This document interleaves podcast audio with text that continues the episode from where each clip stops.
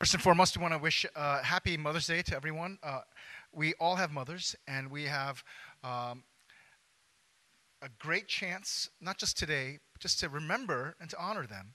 Um, especially if you just, there's something about mothers in such a way that uh, um, they, they have this incredible capacity to connect with their children in ways that, as a father, I always envied. And I always uh, felt like I was on the outside of for a very, very long time. I had to work hard to get my kids to realize how much I love them. I had to work really hard. My wife, she and, and, and my daughters, they just had this experience of just this connection. That was, that was right from the beginning. And um, it's an amazing one. That that connection sometimes is it's, it's beyond what you can imagine. Um, especially when that connection seems to be broken. Well, there's a story of a, a woman named Luz. Um, um, I forgot her last name all of a sudden. Uh, Luz Cuevas, that's her right. And 1997, in the, in the suburbs of um, Philadelphia, her house, uh, the place where she lived, there was a rapid moving fire that just moved right through her house. And she had more than one child, but she had this 10 year old daughter in that room.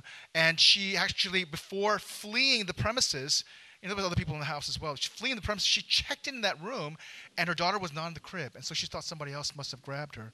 They got out of the house, but then later on, she could not find her daughter Delimar, this 10-year-old, 10-month-old daughter. Can you imagine what a mother must be feeling? The firemen later on said the blaze had consumed that room so badly that they could not even find remains. And the firemen were telling her, this, this woman, Your daughter's gone. She's burned up. We can't even find any remains left. The mom, uh, if you if can you imagine if this is what what what this mom's thinking through? She's thinking to herself, no, no, no, no, no. I know she was not there. I checked. I know she was not there, and they didn't issue a death certificate. So there's this lingering feeling in her heart that that everybody's telling her just to let go, and that that's the route of healing. Well, um, she struggled with this year in, year out. Can you imagine? Six years later, she was invited to a children's birthday party. And as she was there, she saw this girl, about six years old, six, six, six, about seven years old, a little under seven. And she noticed something in this girl, her dimple, that made her just kind of light up. That that dimple looked just like hers. And she whispered to her sister who was there, That's my daughter. The sister, can you imagine probably telling her, No, no, no, no. I, I know it's been six years and I know just how your heart still because mom won't give up. Mom won't ever let go. I, I, I, know how much you must be feeling but that can't be her. But the mom wouldn't give up. In fact this mom went and basically said to this little girl oh there's gum in your hair. Let me let me go check it. Let me pull it out. And she grabbed strands of her hair. And she went to the police.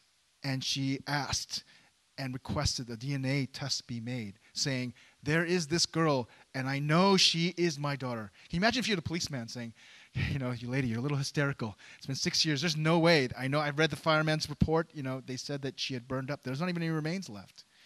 But she pushed and she pushed. She went to a senator, uh, a congressman, and got him to, to push it.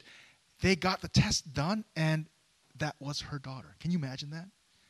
That night, a, fa- a family friend, in fact, a, a cousin by marriage to her former husband, who had been in the house actually set the fire to steal the baby, named the baby uh, a, a different name, raised her as her own. And can you imagine, six years later, she was able to find her. Now, the story is a, is a painful one because this daughter, who's only known one mom for six years, you know, she was, she was abducted as a 10 month old, now has to readjust. But can you imagine what this mom must have been feeling? That she never gave up. She knew and she recognized her daughter. Have not even seen her since she was 10 months old. This is actually a movie that was made about it called Lost Little Girl. But uh, we celebrate this connection that God gives us with our mothers. This incredible love that pours through our moms, that will not give up. Even when others give up, our moms do not give up.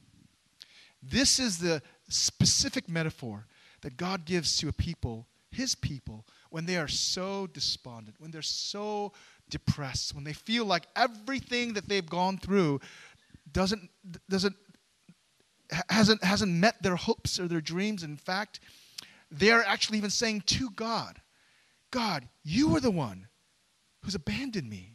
You forgot about us. You said you would be there, but I'm looking around and this is all I feel. I feel so forsaken. This passage in the book of Isaiah is, uh, is, is, is, is, spoken through the, the lens of the person called uh, the, the, the personification of Zion. Zion is the little hill that is in the city of God, where, in fact, that's where the temple is.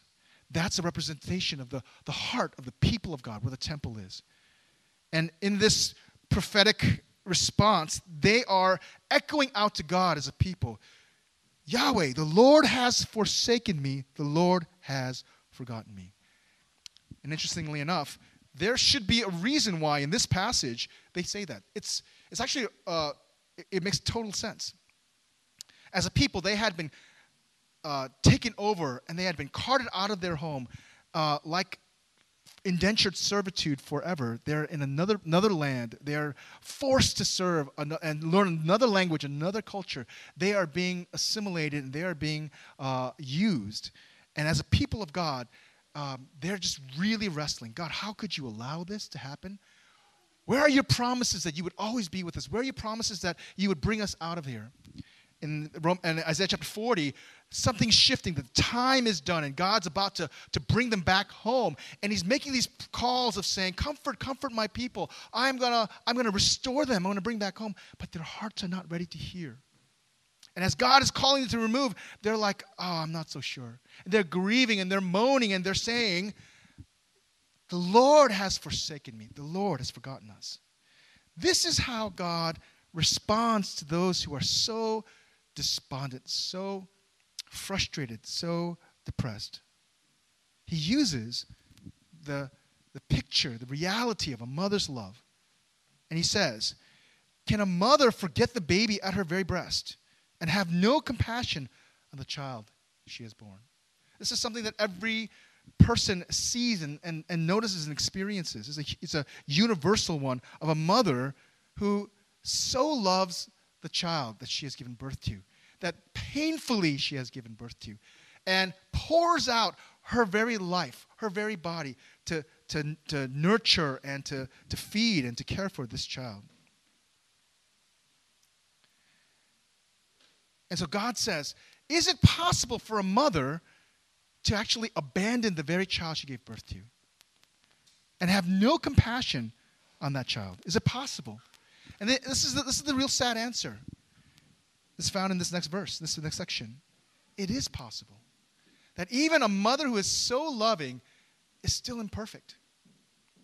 That a child can go through trauma, even though a mother is willing to give her very life for the child. And so he says, even if she would forget, even if she would abandon, I will not forget you. Well, my mom's a good mom. She loved me so well. And if I think about my experience of God's love, my first thought is the way my mom loved me. Thoughtfully, carefully, consistently. She never, ever gave up on me. But as most uh, immigrant children can attest to, uh, I, was, I was abandoned at Kmart when I was six years old. They, they forgot me. they, they were doing their thing, and I, I, guess I wasn't following well enough. Next thing I know, I'm like, Mom, Dad. I don't quite remember this, but my parents, they, they remember this with a lot of pride. They're like, yeah, when you were six years old, you knew your name, your parents' name, your address, your, your home phone number, right? I'm like, oh, yeah, that's great. Later on, I'm thinking, wait a minute, that means you forgot me, you abandoned me, right? when I became a parent, I, I didn't let my kids out of my line of sight. But I guess I hear other people's stories, and it's not just Asian Americans, all immigrant kids end up having this experience, right? We have to fend for ourselves. We have to, we have to learn that, uh, that uh, there are times when our parents are not there, uh, and we, we have a we have a we have an early experience of this. But you know, it's, it's okay, because you know what? Even Jesus' parents forgot him. Yeah. You remember the story? Yeah, he's 12 years old, and the parents make their way, though, everybody makes their way to Jerusalem, and they leave. They don't even realize that he's not in the caravan. And he's there, you know, working away uh, with, the, with the teachers of the law and the scribes, and he's, he's actually, you know, in his quote unquote father's house. They were days away before they figured out, where's Jesus, right? So it happens. Even mothers who love their children so desperately, they're not perfect Human love, even a mother's love, sometimes is not perfect. Um, one of the most painful experiences of this is what some people are calling now forgotten baby syndrome. I don't know if you've ever heard this before, but uh, in fact, this is getting this is quite a common experience. Parents, even mothers, who are so busy carting their kids for, to, to daycare and other kinds of places, they forget their child is in the car on a hot day with the windows closed. Okay, we hear these stories. And have you ever heard those stories? It's just heartbreaking. And the first thought is, how could she? What kind of mother or what kind of person could leave and forget their baby in a car? Did you know that, in fact, on average, 37 children in the United States die of what they call vehicular um, heat stroke because they're left in the car? That's, that's a sizable sum. 37. You would think these 37 must be the, the worst parents you could ever imagine. These people who, you know, either high on drugs and left their kids that way, or so thoughtless, so careless, they should, you know, you imagine like they should, uh, they should be locked up forever. But when you do a study of these parents, it's actually not so much that they were horrible people, you know, you know delinquent parents. These are some of the most devoted, thoughtful, careful parents who dote and love their children. Yeah. Um, fathers, mothers, grandparents who just are so loving find themselves in a situation where they just they forgot they left their their their child. Um, it actually can happen to anyone. You would think there's low education, low, you know, not a very good family background, so on and so forth. No. Uh, doctors, lawyers, professors, as well as blue collar people. This happens across all spectrums. It's actually really shocking.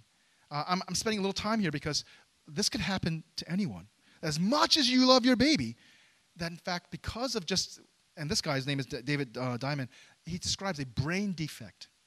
This usually happens when you're stressed and fatigued and there's a third category that your daily routine that you're just kind of working through has shifted and you did not realize that your child was in your car. And this happens a lot. this guy started a campaign called Look Before You Lock. S- develop the pattern if you have a child in the car, constantly, always to make sure before you lock the car and walk away that who's in your uh, in, in, the back seat in the, in the car carrier. Um, some examples of what might help you to do this is uh, women actually take off their left shoe and put it in the back seat. You can't leave without your shoe. So it forces you to go ahead and this is better than a purse because even a purse you might leave behind, but you, you can't walk out without your shoe. Um, make a habit of constantly checking back. Uh, if you have a daycare situation, uh, make sure the daycare calls you if you didn't drop off your child just so that you know that there's other people helping you to keep accountable to make sure. Because if even those of us who are so attentive can actually fall into the situation. And I, I, I spent a little time talking about this because this can happen to anybody. This is the frailty of even our human love. The feeling of abandonment is painful, not just uh, of a child who's left in a car, but someone who's been left someone who's been promised something, somebody who's, who's experienced that kind of love and now it's, it's departed. It's a, such a painful thing. Babies know this. Even my puppy knows this. Yeah, this is Sabby right there. She's, uh, she's a little, she's about four and a half months now. And um, we're, we're, we've, she loves her crate. She sleeps in it really, really well. But she knows when I step out, okay? Because if she's sleeping in her crate, she's okay. But when I close up the crate and I walk out, uh, and she knows it, and she makes the most horrible sounds. It's actually really, really sad. Yeah, I have to close my ears because it's like you know, it's really, really sad. It's almost like, how could you? Right? That's what it sounds like to me, right? Um, and that's why she was happy when I come back home because oh, you didn't abandon me. But this experience of like having been left behind, having been abandoned, nobody cares, it is such a profound one. One that even politicians take advantage of. That basically they make these promises you are not forgotten. And even these people who can't stand government and who have, are so jaded, they get suckered. Because the feeling of abandonment, the feeling that, that even your mom might not be there for you, it is a poignant one and a painful one. And it's true we have, many of us have incredible mothers that we look back and say they were just so incredibly sacrificial. They loved us so well. But some of us actually can remember and have, have, a, have a pain experience of our moms who were just imperfect and could not been there for us. They were, they were bearing the, the, the brunt of their own brokenness and they could not mother us well. Or we are in that very same experience, wanting to give everything to our children and yet feeling and experiencing that we are not enough. This is the beauty of who God says He is. That even if a mother can forget, can abandon, can be imperfect, God says, I will never forget you. You are always on God's heart and mind. God's thoughts never depart from you. He says, See, I have engraved you on the palm of my hands. Your walls are ever before me, as a way of saying, Zion, his people are constantly on his minds. You know, if you see a, a new, new uh, parents who have their child for the first time, you actually get kind of like, because we were like this, I guess, uh, all you talk about is your child. You, you, you give everybody the daily poop report, right? Have you heard that before? This is how many times my, my child, you, you start counting diapers, you start telling people stuff that they just don't want to hear because all you're thinking about is your child. And everybody else is kind of like, especially people who don't have children, like, oh my gosh, just give it a rest, right? Because they are so in love with this child. Yeah. Well, that's kind of what God is saying. His thoughts revolve around us, His thoughts are constantly where we are. There's not one thing that goes through our minds that we experience emotionally, relationally, that is outside his care, outside his concern, outside his attention. And the way that he describes that is saying, this is not simply just for a short term that he could be this committed to you and then he just kind of fall away because he gets tired. But no, he's saying, I am so committed. See, I have engraved you on the palms of my hands. There are a lot of interpretations of what this might mean. In fact, the pilgrims, as they were making their way to Jerusalem, to Zion, they would actually inscribe something on their hands as a way of saying, This is a testament of how devoted I am. When you do something in your hand, it is a description of absolute devotion.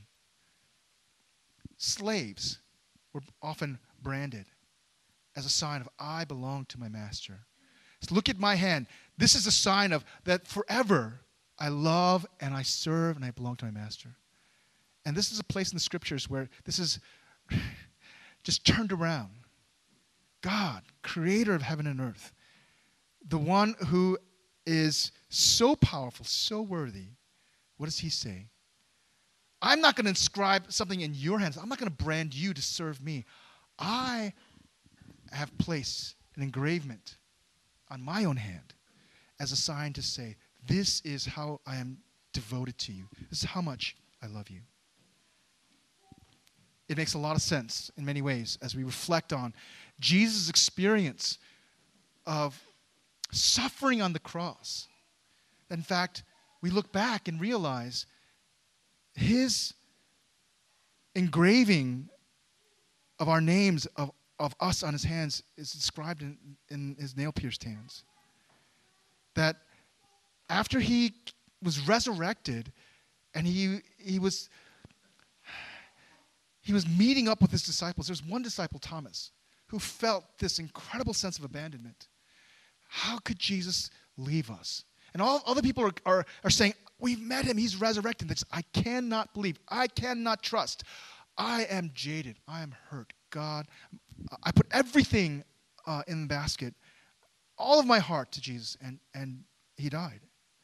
So when Jesus comes to see him, what does Jesus tell him? Come, Thomas, put your fingers into my hands. The resurrected Jesus bears this forever and ever.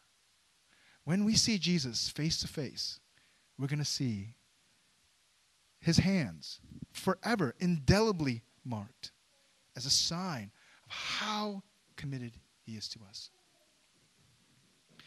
We realize that one of the reasons why we will never be forsaken, even though we deserve it, is because Jesus went through the experience of the ultimate forsaking.